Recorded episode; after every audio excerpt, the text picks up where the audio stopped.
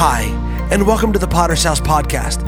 We thank you for joining us for our weekly message, and if you'd like to learn more about the Potter's House, you can visit us at potters house dot org or click the link in the description. We pray that this week's message blesses and encourages you. And um, I just want to tell you something about me.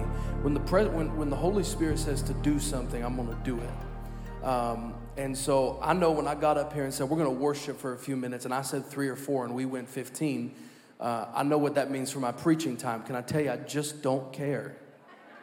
All right? I just don't care. Uh, I'm here for Jesus, not here for you, not here for me. I'm here for Jesus, and what he says is what we're going to do. I got three things I need to... I got three things I need to share with you before I get into the Word. Three things the Lord's laid on my heart this week. Um, I believe they're prophetic ad- ad- admonishments, uh, prophetic exhortations that I need to lay before you for the future of not only the Potter's House, but America, of the earth. I believe God is, um, uh, let me say it like this.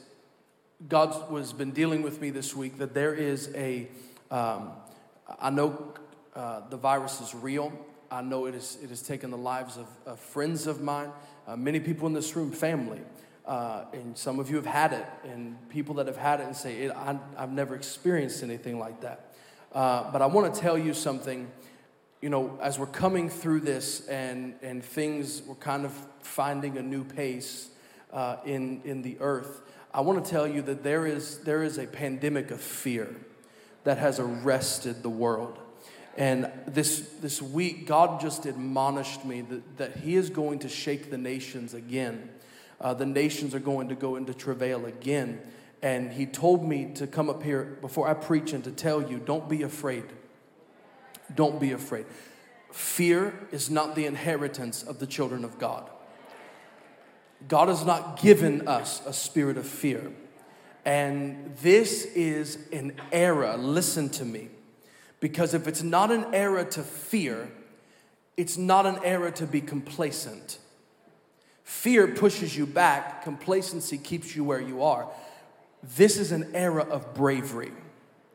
God is going to put an anointing of courage on people to do things they've never done, to say things they've never said, to go places they've never gone. An anointing of courage for people who will stand up and say, I will not be afraid.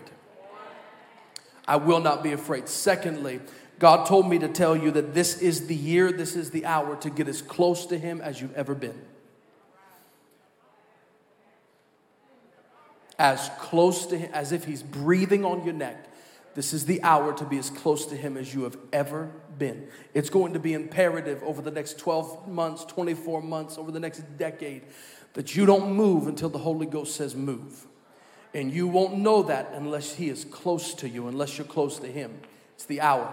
Number three, and this is one that we talked about a couple weeks ago, but I felt just an encouragement to admonish you again. Let go of your offenses. This is not a day to be trapped by offenses. This is a day to let them go in Jesus' name. And with those three things, I, you can take them to prayer. I just felt the admonition of the Holy Spirit to come and tell you and exhort you. Don't be afraid. Get up next to him and let go of your offenses. There's such freedom in, th- in those three things. There's such freedom. It doesn't mean you won't have a moment of panic. It doesn't mean you won't have a moment of fear. That moment comes upon you as a surprise. The choice is, I will not continue in fear. In Jesus' name. Ezra chapter eight. In verse twenty-one, I want to invite you, last, last thing I'm going to say and then I'm going to preach. I want to invite you this Wednesday night. I hope I see this whole room just like this. This Wednesday night, seven p.m. Now, on Sunday mornings, we've been dealing with kind of uh, holistic perspectives of prayer. Uh, this Wednesday night, we're going to begin to dive in detail how to pray, why we pray those ways, and then we're going to actually practice praying in the way that we're going to talk about Wednesday. So join us Wednesday night at seven right here in the sanctuary. We're going to teach, we're going to pray, and then we're going to see what God wants to do. Ezra chapter eight, verse twenty-one. Then I proclaimed a fast there at the river of Ahava, that we might humble ourselves before our God, to seek from him the right way for us, our little ones, and all of our possessions. For I was ashamed to request of the king an escort of soldiers and horsemen to help us against the enemy on the road. Because we have spoken to the king, saying, the hand of our God is upon all those who seek him. But his power and his wrath are against those who forsake him. So we fasted and entreated our God for this, and he answered our prayers. God does not answer prayers. God answers people who pray. Prayers are not just this ambiguous thing that just float around in the atmosphere. When I pray according to his will, he hears me. And he answers me. Not always in the way I want, but he answers me. And so I want to talk to you this morning about seeking God. About seeking God. And, and there's a few things in this story from Ezra that we find. First, he said, uh, we're going to proclaim a fast at the river of Ahava. Now, this word Ahava means to remain or to subsist. One of the first understandings of prayer and relationship is this idea of remaining or abiding. John chapter fifteen verse one, Jesus said, I am the true vine, and my Father is the vine dresser, and you are the branches. Verse four, he said, abide in me, and I in you, as the branch cannot bear fruit of itself, except it abide in the vine. No more can you, except you abide in me. I am the vine, you are the branches, and he that abides in me and I in him, the same brings forth much fruit. For without me, we could use this lesson in the church, for without me, you can do nothing. If a man abides not in me, he is cast forth as a branch and is withered, and men gather them and cast them into the fire, and they are burned. If you abide in me, and my words abide in you, you will ask what you will, and it shall be done to you. So he starts chapter fifteen by saying, I am the true vine. This word true means the real or the opposite of counterfeit. I want you to understand that Jesus is the person of truth.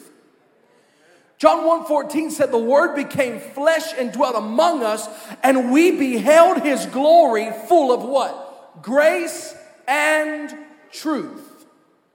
He is the person of truth. In John fourteen and six, Jesus said, I am the way, I am the what?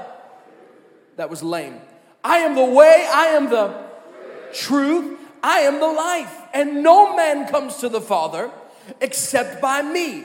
So not only are we to abide in Jesus, but we are to abide. He said, if I abide in you and my words. So not only are we to abide in the person of Jesus, but we are to abide in the words of Jesus. John seventeen and seventeen, Jesus is, is preaching one of the greatest sermons that have ever been, or he, he has finished preaching rather, one of the greatest sermons that's ever been preached, John thirteen through sixteen. And he comes to seventeen and he does the pastoral thing, and he closes out his sermon, his three chapter sermon, mind you, with a whole chapter prayer. And in John seventeen seventeen, he said, sanctify them in your truth, for your word is truth. Your word is truth. Can I tell you that there is an agenda today on the earth, and it's coming from various circles, coming from various personalities, coming from various pipes uh, that wants to change truth. Now, I know that in this room this morning, I might be preaching to the choir, to the majority of the people that are in here. That you love truth, and, and, and part of it is, is that some of you have been here for thirty years, and this, this entire platform is littered with the preachings of my father that have been truth and about truth. But I, I feel this admonishment in my spirit today, because the Bible said in the last times, many shall be deceived. If it were possible, even the elect would be deceived. So there is an agenda. It's coming from the government. It's coming from the media. It's coming from Hollywood. It's coming from, from institutions, societal institutions, to change truth. And let me help, let me let you in on a little bit of revelation. And you're already seeing it today. If they can't change truth, they will shame truth. If you stand up and say marriage is between one man and one woman, well, you don't love people? You don't think people should have the right to love? According to the truth of God's word, no. You don't believe man, you don't believe man and woman can, can intersect and man can become woman and woman can become man. They're going to shame you. Come on. I believe it's called canceling. If they can't change it, they'll cancel it. And they'll shut the mouth of anyone. Oh, I'm going to get in trouble. I didn't think I'd be here. They're going to shut the mouth of anybody that's got a dissenting opinion.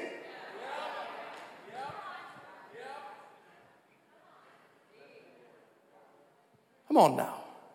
And Paul talked about these times. He said in First Timothy four and one, he said, the Spirit speaks expressly.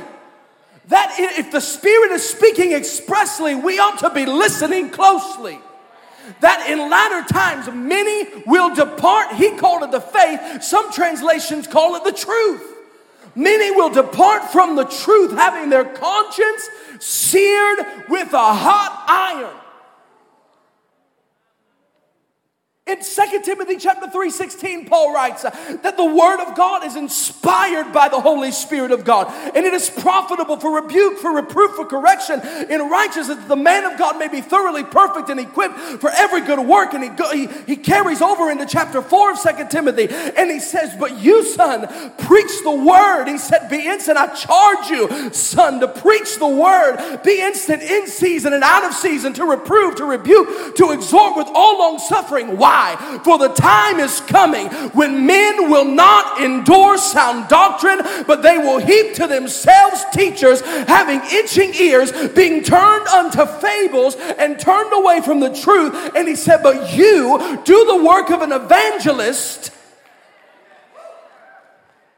Truth, if they can't change it, they'll shame it.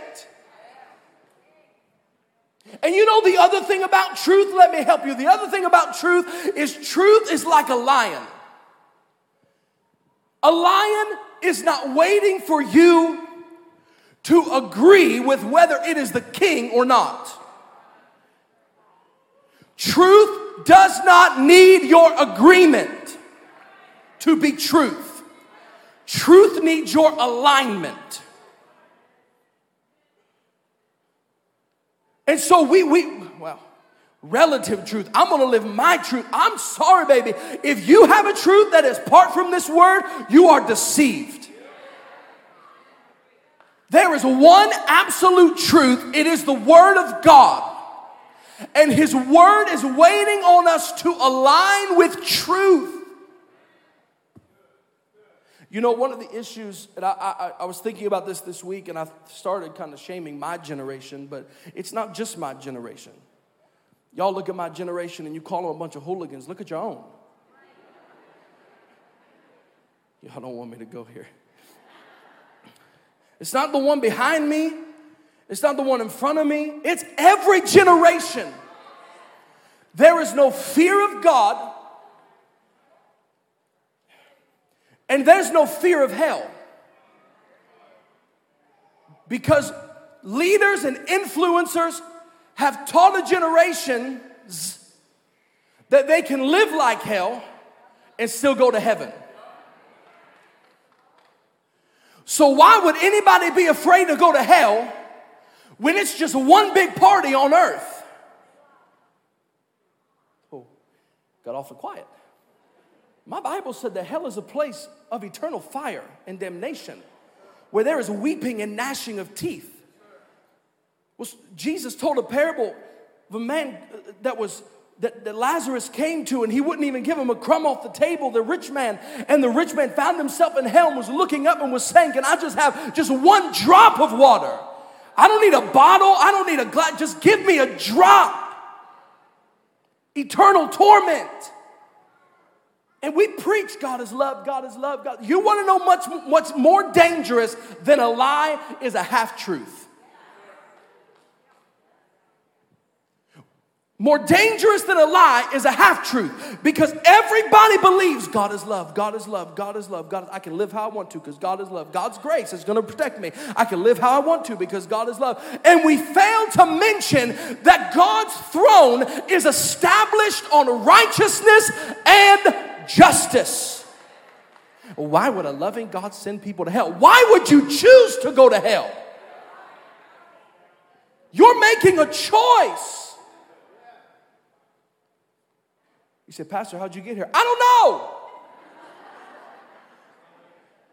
I'm burdened, though, for believers, sons and daughters, in a generation where we will read something, we'll read a headline and make a whole assumption out of it. Ooh. We'll read one headline and then assume the rest of the story. We do no research. We do absolutely no study. And we have a half-truth our whole life. Is built on half-truths. And Jesus said, if I abide in you and my words abide in you, then you will have what you ask when you pray. But the prerequisite is the truth has to be in you. Truth, we're connected to the true vine. The word abiding here means to remain or stay. Can I help you understand something? Remaining in Jesus is a key to bearing fruit in prayer. Praying outside of his will will bear you no fruit. Will bear you no fruit. Praying outside of his will and having no discipline will ruin your life. Come on now. It's gonna get better in a minute, I promise. Because the problem is, is that a lot of people will pray, God, will you just, can I just, Lord, can I just touch my phone and open up my bank account and a million dollars be in there? And if God gave you a million dollars, it'd kill you because you haven't learned the principle of stewardship. You don't tithe and you expect God to bless your money?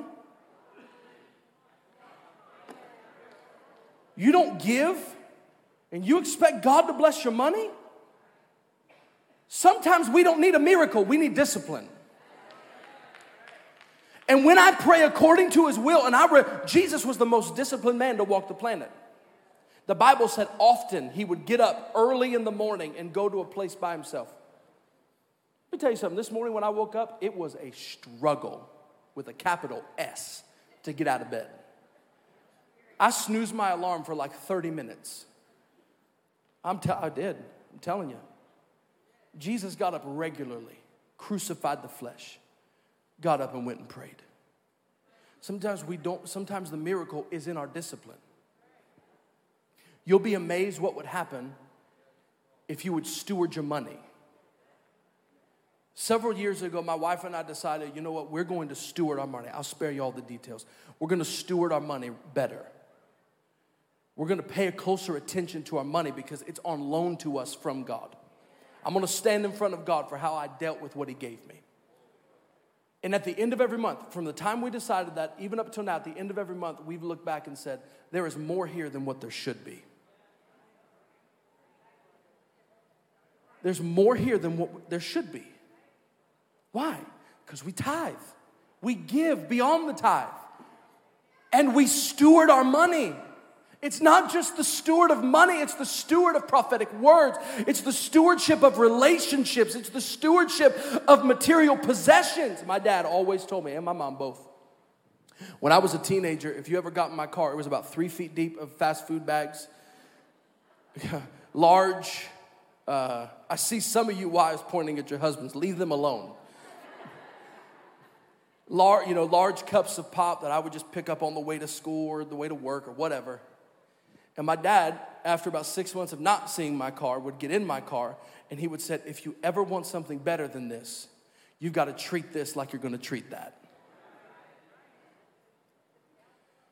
That principle didn't catch on for another ten years,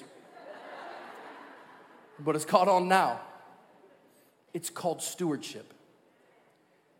And when you abide in the vine, sometimes you don't need a miracle, you need discipline. I'm sorry.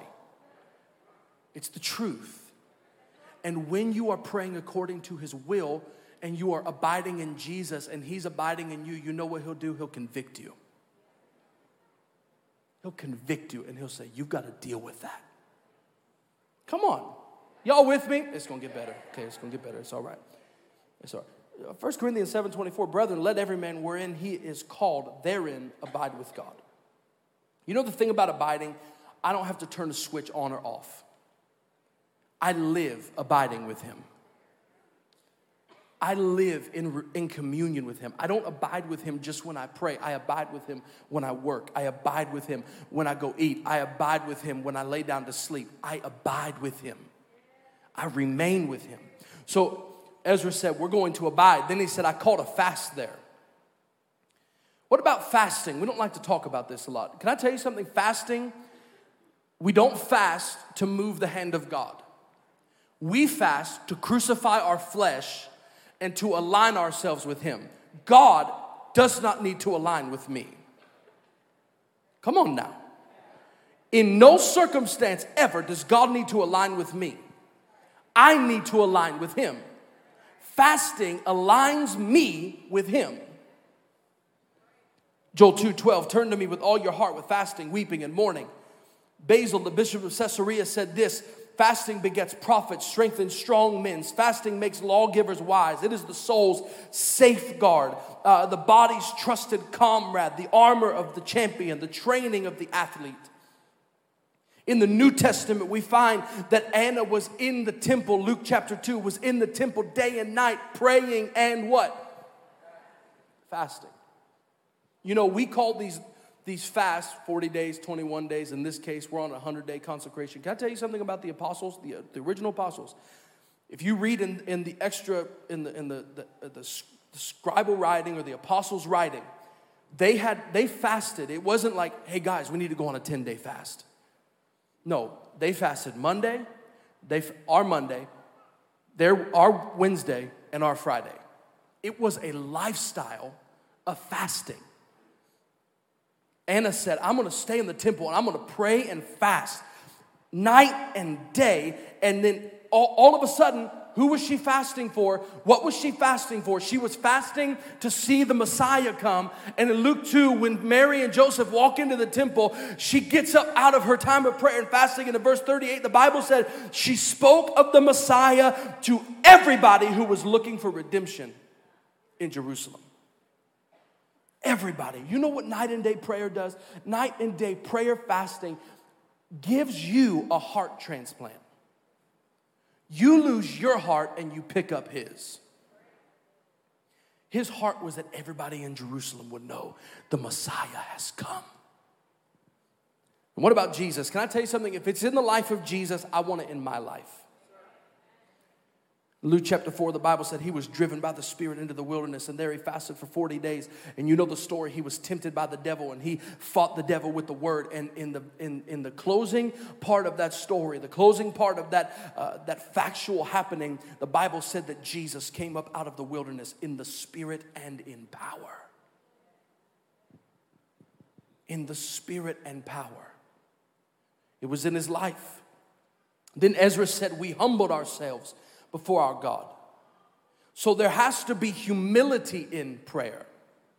I cannot come before God and act like I've got it all figured out. Come on.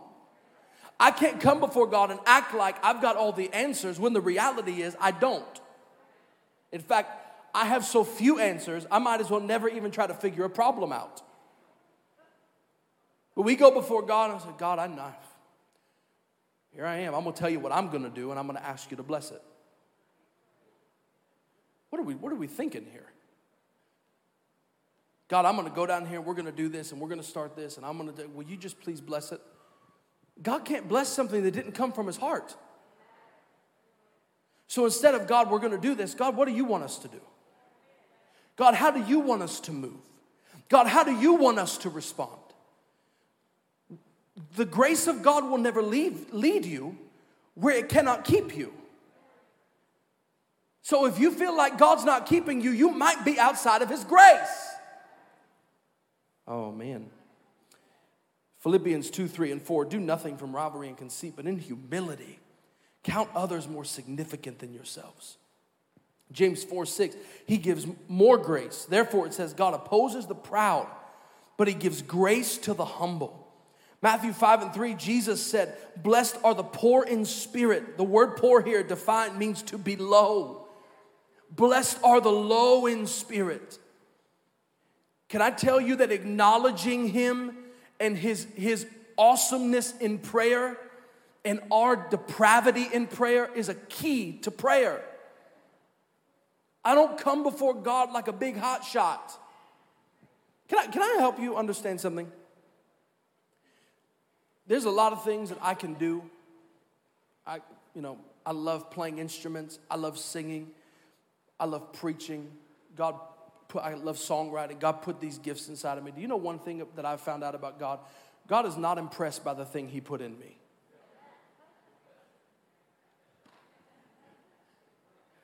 God, listen to this song I wrote. I know, I put it there.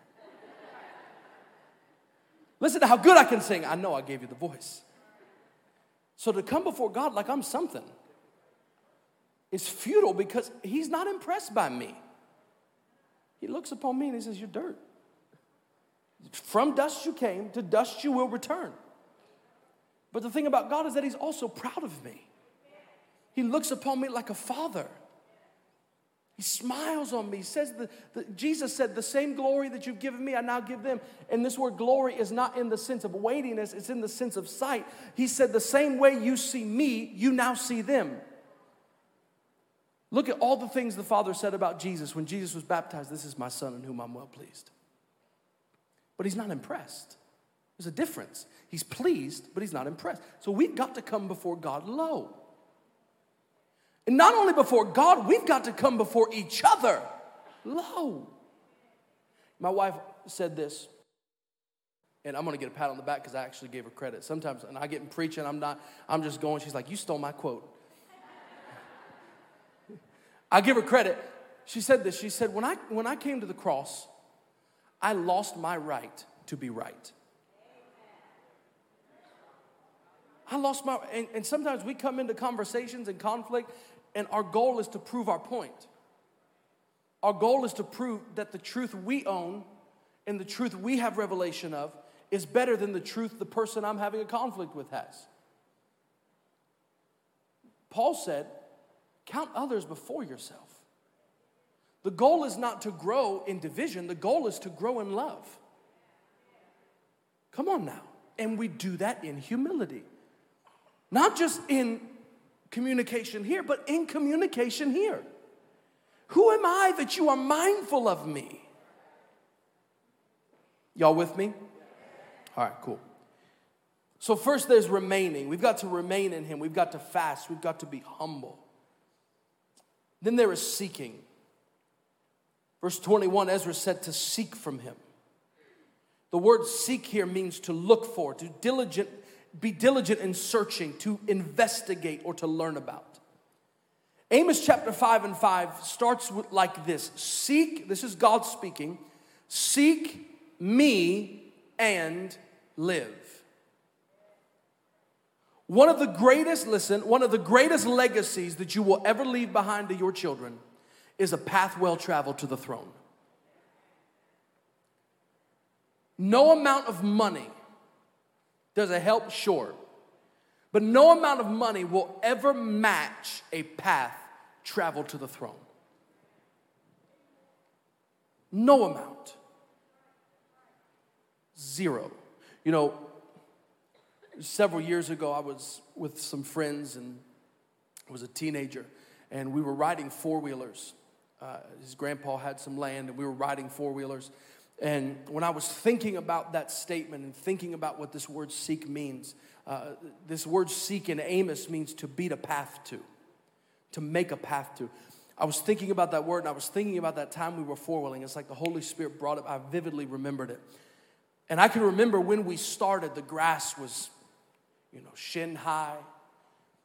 There wasn't really any rhyme or reason.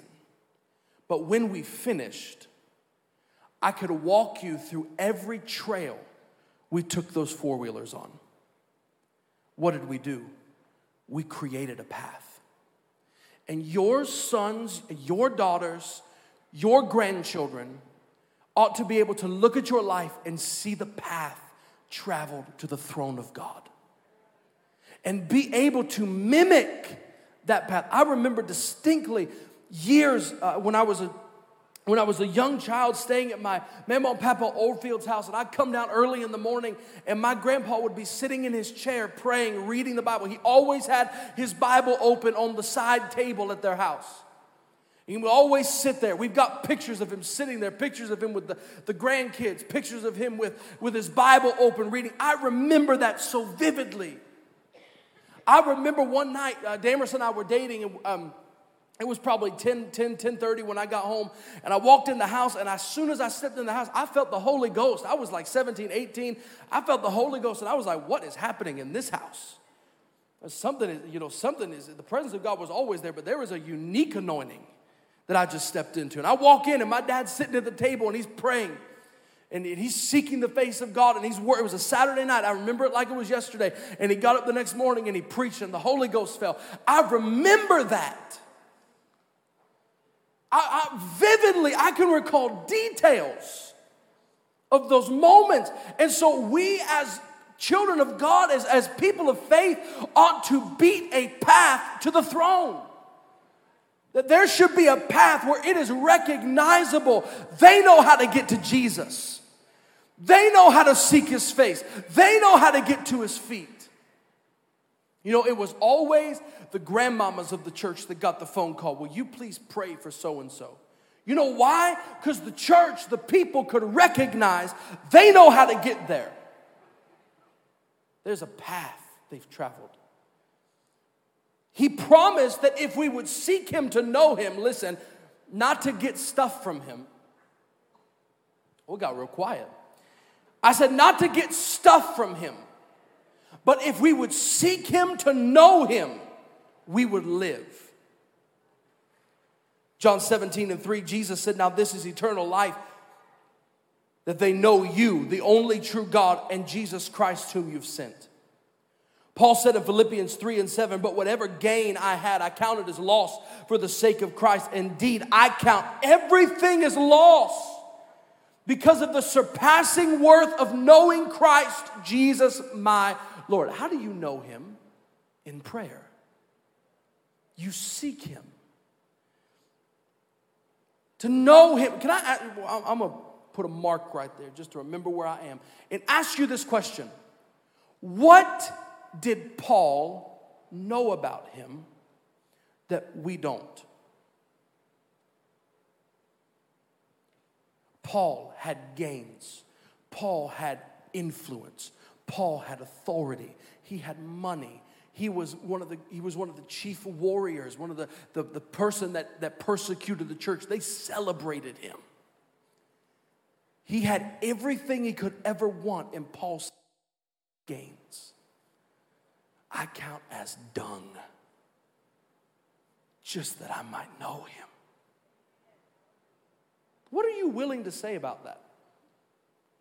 What, what are you willing to give up to know him? Come on. The good church response is everything. Hallelujah. Well, wake up tomorrow when the pastor's not preaching and the music is stopped. You slept, you wake up for work and ask yourself that question. What am I willing to give up just to know him? Notice Paul did not say, just so he'll do things for me. He said, just so I'll know him. Just knowing him is better than anything that I have ever had in my life. What did Paul know that we didn't? What kind of encounter, what kind of experience did Paul have? And to know him, I've got to forsake everything. Jesus said, if a man does not deny himself, pick up his cross, forsake all, he cannot be my disciple.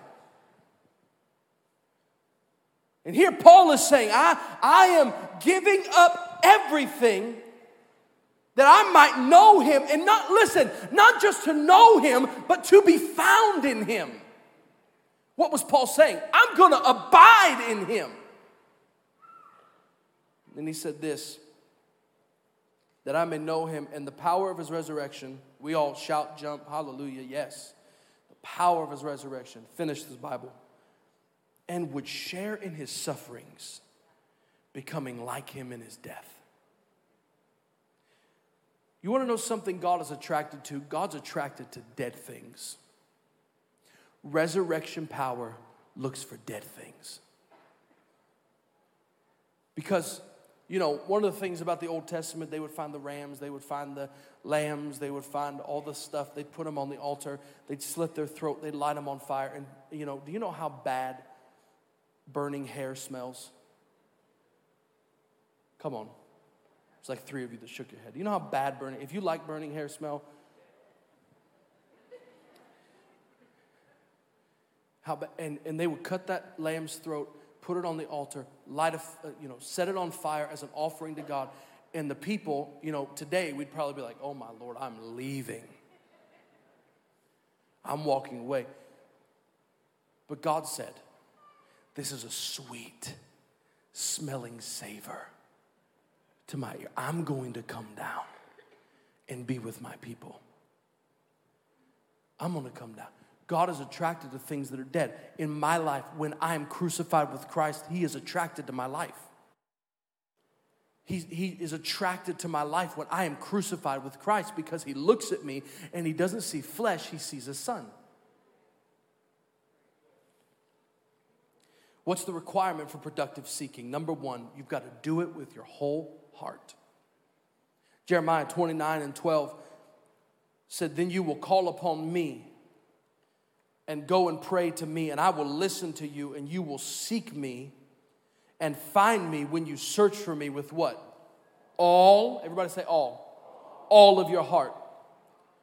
Sometimes seeking is not just done in the prayer closet when we're praying. Sometimes seeking is turning off the television when that thing comes on that doesn't honor God. That's with all of your heart. Sometimes it's putting down the phone when you've been on it for more hours than you can count. Come on now. Sometimes it's turning off the phone because you're seeking him with all of your heart. Anything that you value more than him is an idol. And you can tell what you value by what you give your time to. And God said, if you're going to seek me and I'm, you're going to find me, it's got to be done with everything you have. Not just when you come into the prayer closet and start with the these and thous and oh God and Father God. And not when you go, not when there, but with your whole heart. When you leave the prayer closet and you start living your life, you've got to seek me, to know me with all of your heart. Number two, so first off, we do it with our whole heart. Second off, we do it by staying in the Word. Hebrews four and twelve, the word of God is living and active.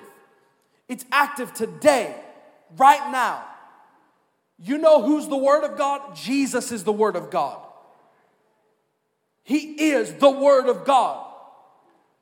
He is active in our life. Ezra seven ten, this story we're talking about, the Bible said that Ezra set his heart to seek not the face of God, not the hand of God, but to seek the law of the Lord.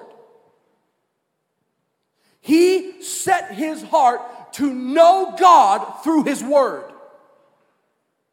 When is the last time you've set your heart to just simply know God and to know him through his word? Through his word. You know, I ordered, a, I got an ebook on my device here this past week, and I was reading it, and I would have loved to be able to ask the author questions. But the author lives in Atlanta, Georgia, and I don't have his cell phone number. And I have no way of contacting him. So I'm just reading this book based on what's given to me. The Bible's the only book where I can sit down with the author and he can tell me with intention what his heart was when he was writing the book. So I, I stay in the word. Jeremiah one twelve, the Lord said, you've seen correctly, for I'm watching to see that my word is fulfilled. Psalm one oh seven twenty, he sent his word and he healed them. Matthew eight and eight, if you just speak the word. You know, the Psalms are prayers to God. They're not just songs, they're prayers. So if you're having a difficult time figuring out where to start in prayer, you open up your Bible, and you open up your Bible, and I just turned to Psalm sixteen. You say, Lord, preserve me, O God, for in you I put my trust. And you just start unfolding that. Lord, keep me. Lord, sanctify me. Lord, preserve. I put my trust in you. Oh, my soul, you've said to the Lord, you are my Lord, and my goodness is nothing apart from you. And you unfold that prayer. It ain't that hard. It's not that difficult. Open up the Bible and pray his word back to him. So you pray the Psalms. I got to hurry. Y'all with me still? All right, I'm hurrying. He said, we're not just going to seek him, but we're going to seek from him the right way. Proverbs fourteen twelve said, there's a way that seems right to a man, but its end is the way of death. The way of the flesh is the way of death. Matthew twenty-six forty-one, Jesus said, watch and pray that you may not enter into temptation, for the spirit is willing, but the flesh is weak. Galatians five seventeen said, the desires of the flesh are against the spirit. The desires of the spirit are against the flesh. So for those, for these are opposed to each other to keep you from doing the things you want to do. So there's a way that seems right to a man. There's a way that seems right to the flesh, but the end thereof is death. Proverbs sixteen nine, though, tells us this. We don't do it our way, we do it his way. Proverbs sixteen nine says, a man's heart plans his way, but the Lord directs his steps. I'm going to help somebody real good right here. This is a thing I've learned concerning God. God has a wonderful plan for my life, but he does not have a wonderful life for my plan. I'm going to take a drink of water so I can sit on you real quick. I said, God has a wonderful plan for your life, but in no realm does he have a wonderful life for your plan.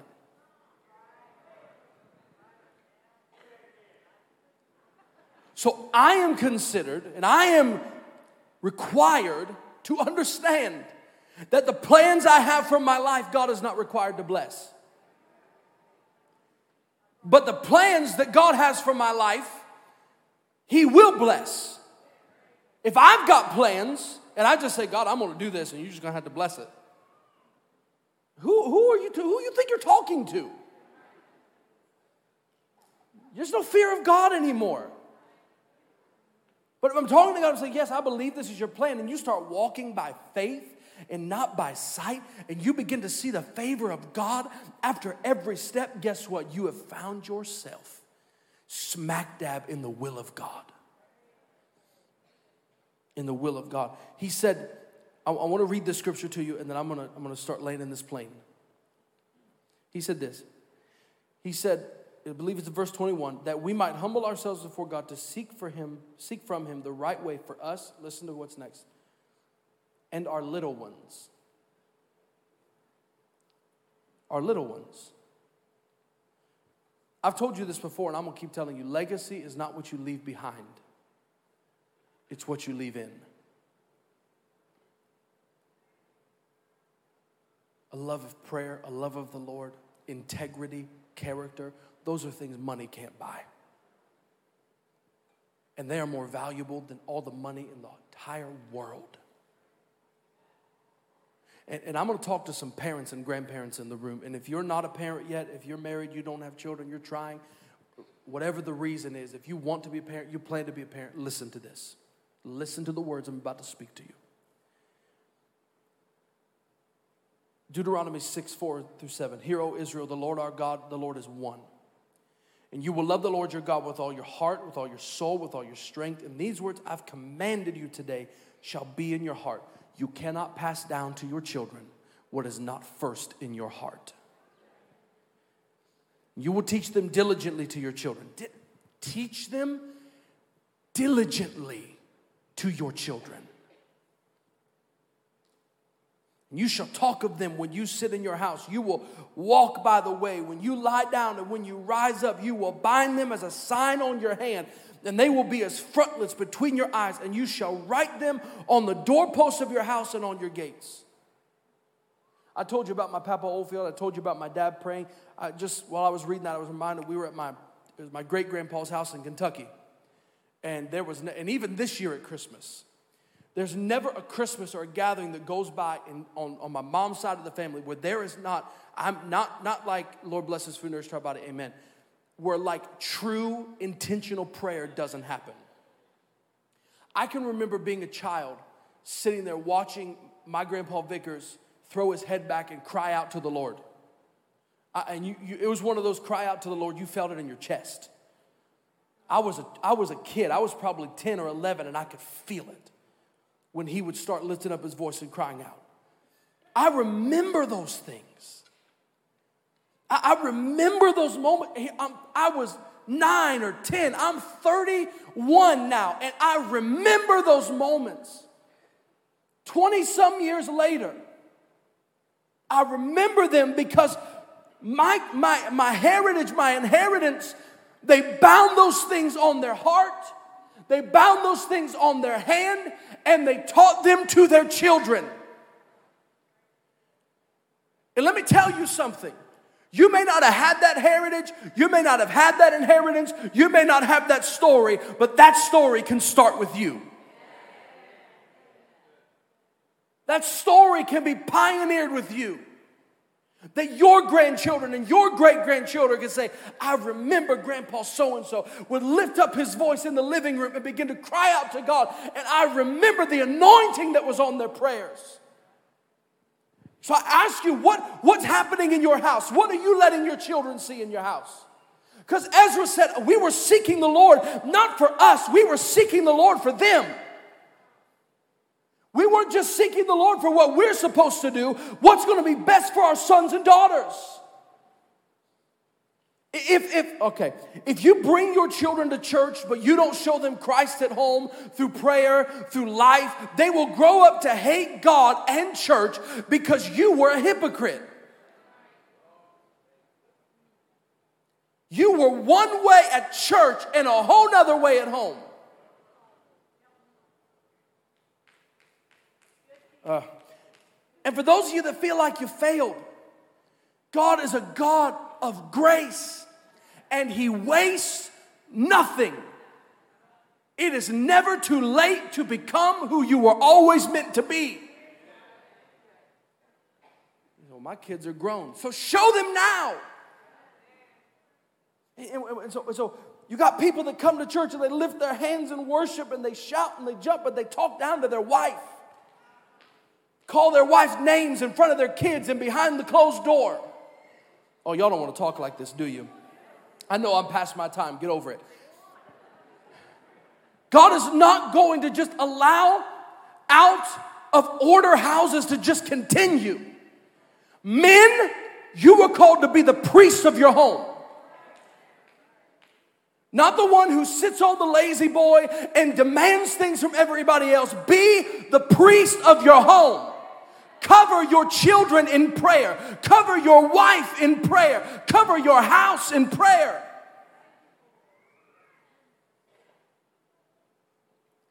And I hope today that if church you is different than home you, that the Holy Spirit convicts you on the way out of this sanctuary.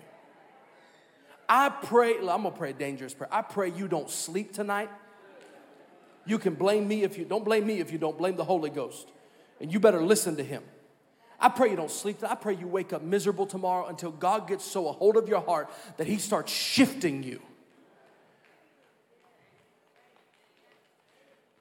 Teach your children. These people, this massive people that Ezra's leading is full of adults and children. Children are everywhere, and they are hearing their parents cry out to God, what are we to do? God, you are holy. Where, what, where are you leading us? I, re, I was reading in the Bible the other day in Matthew twenty-one where the Bible said that Jesus came into the temple and flipped over the tables and yelled at all of them. And the Bible, after He did that, the Bible said that He did many miracles there. The blind and the lame came to Him and they were healed. And then listen, and the children said, Hosanna to the Son of David. Where did they hear that at? Oh, go back about six verses when Jesus is riding through the city on the donkey.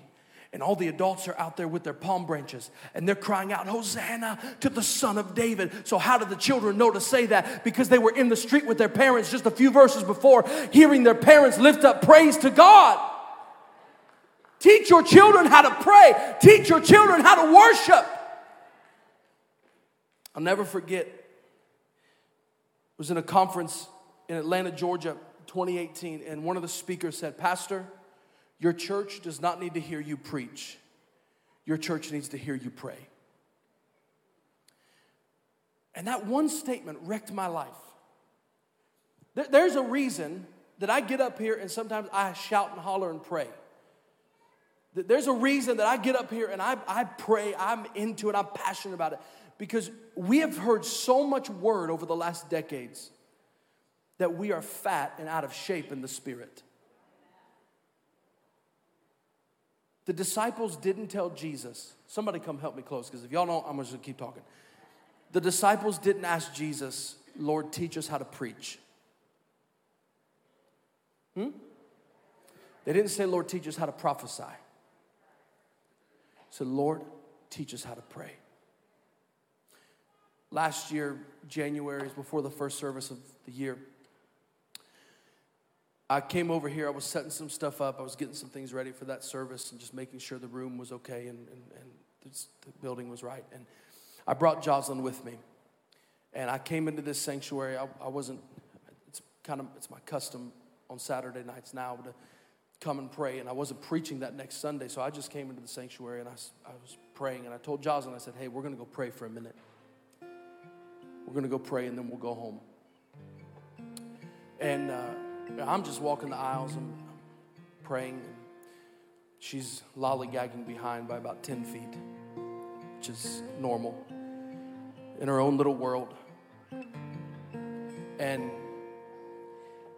I remember I stopped because I felt the conviction of God that here your daughter is in the room with you and you're just praying and leaving her behind. So I grabbed her little hand and I said, I just, maybe just one walk around the sanctuary. I, you don't have to pray with me the rest of this time, just one walk. And I was walking and I told her, I said, I, I'm praying that God's presence and Jesus and his glory would come and would just rest in this house, just be here, just stay here. So I started praying, and you know, she's heard me and Damaris pray in tongues. The first couple times she just looked at us really weird. And so I'm just praying, and I kind of got quiet because I heard her saying something. So I got quiet and I could hear her saying, Jesus, stay here. Jesus, rest here. Let your presence be. I mean, she's just repeating all of these things after me. I mean, I, mean, I broke down and started crying. I looked at her. She said, Daddy, what's wrong? I said, I'm so proud of you. I said, I'm so proud of you. We kept walking, and, you know, after about thirty seconds, she went right back to ten feet behind me and playing. And, but yesterday, I remember, I was reminded of this. Yesterday, Damaris and I were sitting, and uh, I had breakfast with a couple people that morning, and I had gone to breakfast. I came back. Kids are all happy, excited to, you know, see Daddy when he gets home. I hug him. We sit there. We're talking. And all of a sudden, I hear Jocelyn say, Dad, Gwen, Gwen, come on, come on. We're, we got to go downstairs. We got to have church. And I said, so, oh, this is going to be really interesting. On our way down the steps, I hear her say, Gwen, you're preaching this morning. I, I'm going to I'm gonna lead worship. I said, oh, this is going to be really good. And I'm sitting there with Damaris, and I, you know, holding Tobin, playing with Tobin. I'm sitting there talking to Damaris. And I said, listen, listen, listen. She's saying, there's one Lord, there's one Lord. I mean, just singing, there's one Lord, nobody like Jesus. I mean, just, and then she's making stuff up that doesn't make any sense. And then she comes back to there's just, there's one Jesus, there's one Lord, nobody like Jesus. I mean, just worshiping. And I'm sitting here thinking, there's nothing in the world worth more than that. No, nothing. She doesn't understand right now. She doesn't understand what she's saying. I mean, maybe she does. Maybe she does understand. Kids are smart. But she doesn't understand the impact that she's making in her own life right there. Declaring in our, ba- not in the altar, not on the stage, in our basement. With a toy microphone. There's one God. His name is Jesus. My prayer for my kids that we pray over them all the time. I pray they will never know anything but the presence of the Lord. And because they know authentic, they will never, ever, ever compromise for the fake.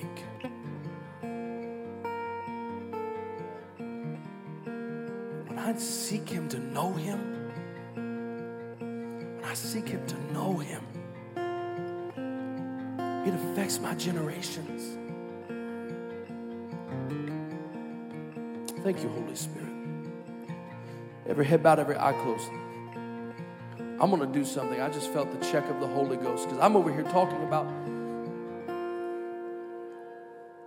my parents parented. And the Lord is leading us to parent. And I just felt the Lord's heart. I mean, just in a split second, in one moment, I felt the Lord's heart turn toward prodigals this morning.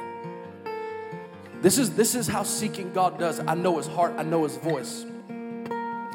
I felt His heart turn toward prodigals. I felt His heart turn, turn toward parents of prodigals whose children are running away from Him this morning, who feel like I failed, I messed up.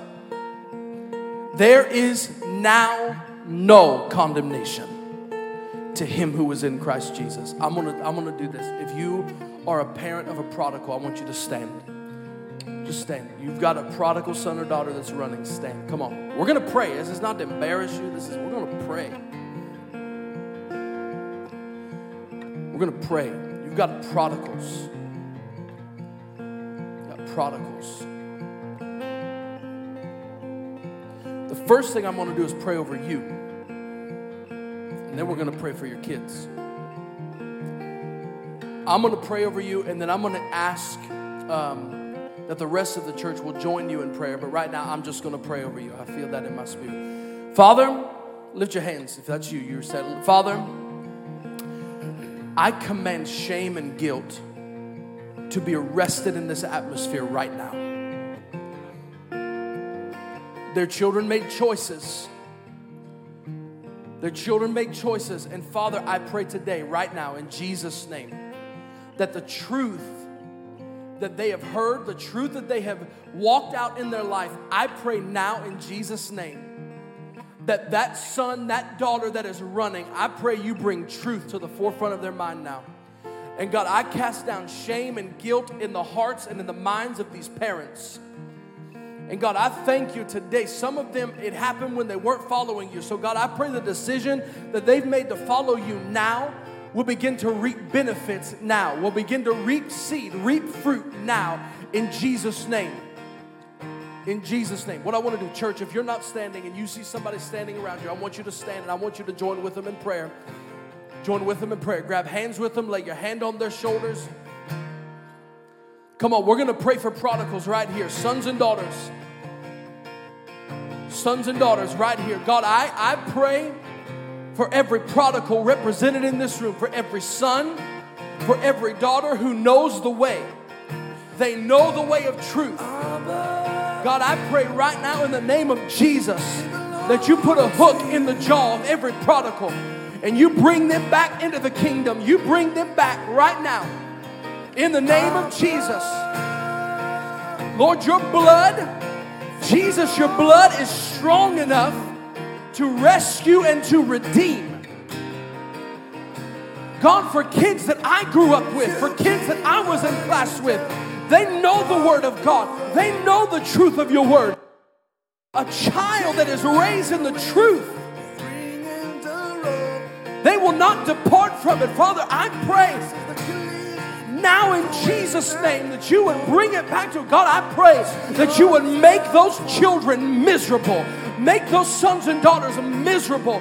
God, let it be so miserable they can't go another day until they come back into the kingdom, until they come back into you, till they come back into your grace. God, let there be now a grace released for an intercession of the prodigals. No judgment, no judgmental attitude, but Lord, we thank you that they are coming back. We thank you they're coming back. We thank you that they're coming back.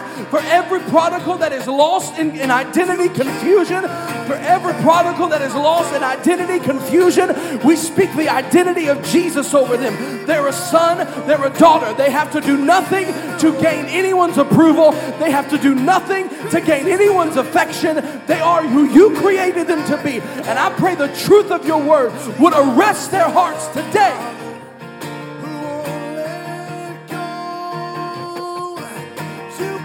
In the name of Jesus.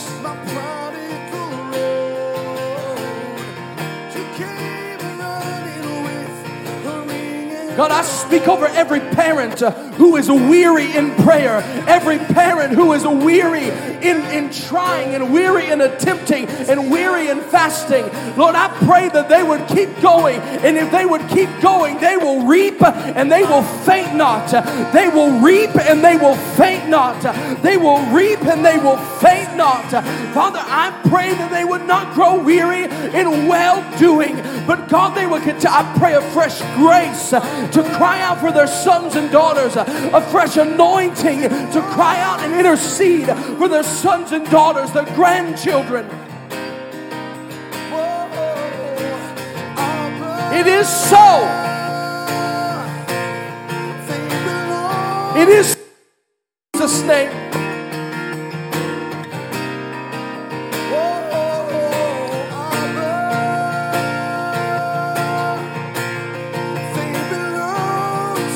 It may not have started with you, but it can end with you. Yeah.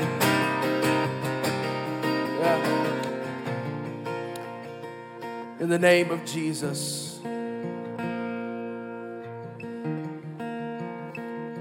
Jesus said to his disciples on being persistent in prayer, he said, ask and keep on asking. Seek and keep on seeking. Knock and keep on knocking. Judge with the woman who came and was demanding justice. He said, I'm only going to rule in her favor because she won't stop.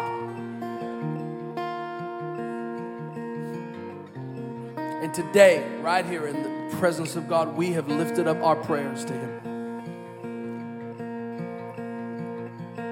And it is time, church, listen to me, it is time for us to get serious about seeking the Lord. He said, we sought Him for our, for us, for our children, for our possessions, for every aspect of my life. We sought the Lord. Stand with me one more time. We're going to pray and go home. Father, I thank you for your grace this morning. I thank you for your presence that's here among us. Hey, every head bowed, every eye closed. If you're in this room and you don't know Jesus, I just felt the check of the Spirit. If you're in this room and you don't know Him, and you want your sin forgiven, every head bows, every eye, eyes closed, nobody's looking at you, but that's you. You say, I want to be saved. I want you to slip one hand up. That's me. Is there, is there anybody like that in this room? There's one. Thank you, Holy Spirit. Is there anybody else? Is there anybody else? Thank you for joining us for this week's message. And thanks to those of you who give so generously to make things like this possible. You can click the link in the description or go to potters house dot org for more details and to see the exciting things happening here at the church and how you can get involved. We encourage you to share this week's message with your friends and family. We look forward to seeing you next week.